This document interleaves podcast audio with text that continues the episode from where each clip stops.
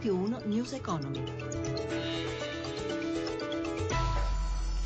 Buongiorno da Stefano Marcucci, borse poco mosse in Europa oggi a Piazza Affari, l'attenzione su alcuni titoli bancari, ci colleghiamo subito con Milano per avere il quadro della situazione sui mercati, in diretta Maria Giovanna Lorena.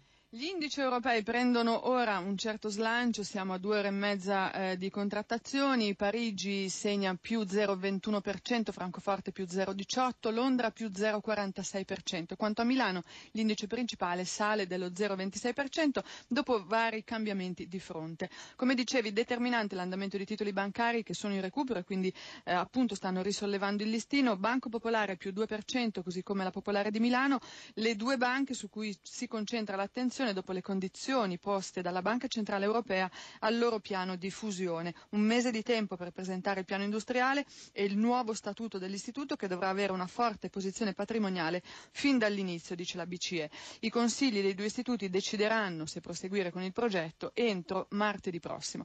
Il prezzo del petrolio resta sopra i 41 dollari per barile, spread stabile a 104 punti base e l'euro viene scambiato con un dollaro 12 centesimi e eh, 70 dollaro che dunque si conferma debole. Linea Roma.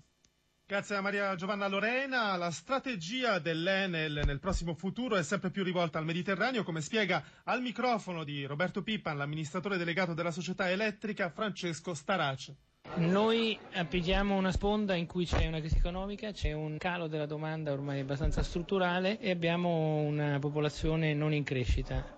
Poi c'è un'altra sponda dove le cose invece sono completamente opposte e dove c'è fame di energia. Quindi il Mediterraneo in questo momento è un mare in cui si può incontrare una domanda e un'offerta di energia e generare valore per tutti. Vorremmo anche parlare di interconnessioni tra paesi, ci sono fatte interconnessioni fisiche con i tubi, non vedo perché non si possono fare con i cavi, tanto è anche più semplice e meno costoso. Quali sono i paesi verso i quali voi ritende, ritendete che sarebbe più facile in questo momento avviare questo tipo di discorso? Beh, noi stiamo lavorando molto bene con il Marocco che ha, ha lanciato delle gare per le rinnovabili su cui abbiamo avuto un grande successo.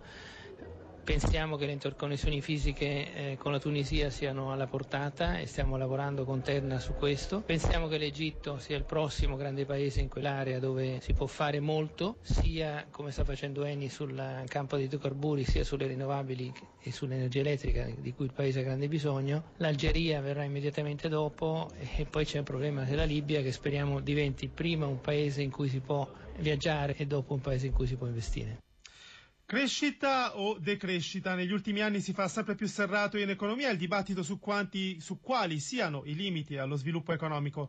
Uh, una serie di incontri a Roma prova a fare il punto anche su temi come la deflazione, le politiche monetarie espansive di Federal Reserve prima e di Banca Centrale Europea ora. Amalia Carosi ha intervistato l'economista Gustavo Piga.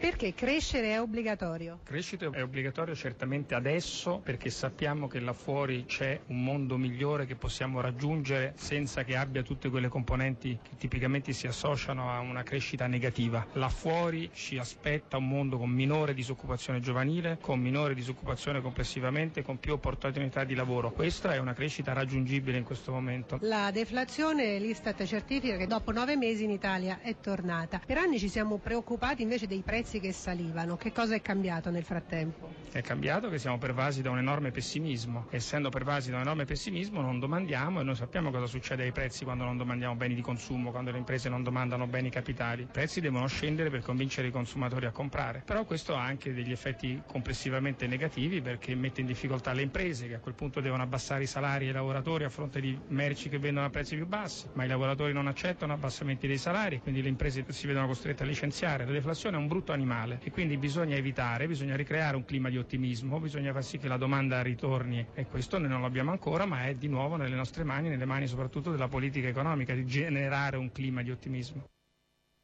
In chiusura lo sciopero dei trasporti locali, disagi a Roma con la metropolitana chiusa fino alle 12.30, a Milano riduzione dei mezzi di superficie per tutto il giorno, a Napoli problemi maggiori sulla circumvesuviana. News Economy a cura di Roberto Pippan finisce qui, Claudio Magnaterra in regia, grazie per averci seguito, da Stefano Marcucci, buon proseguimento su Radio 1. Radio 1 News Economy.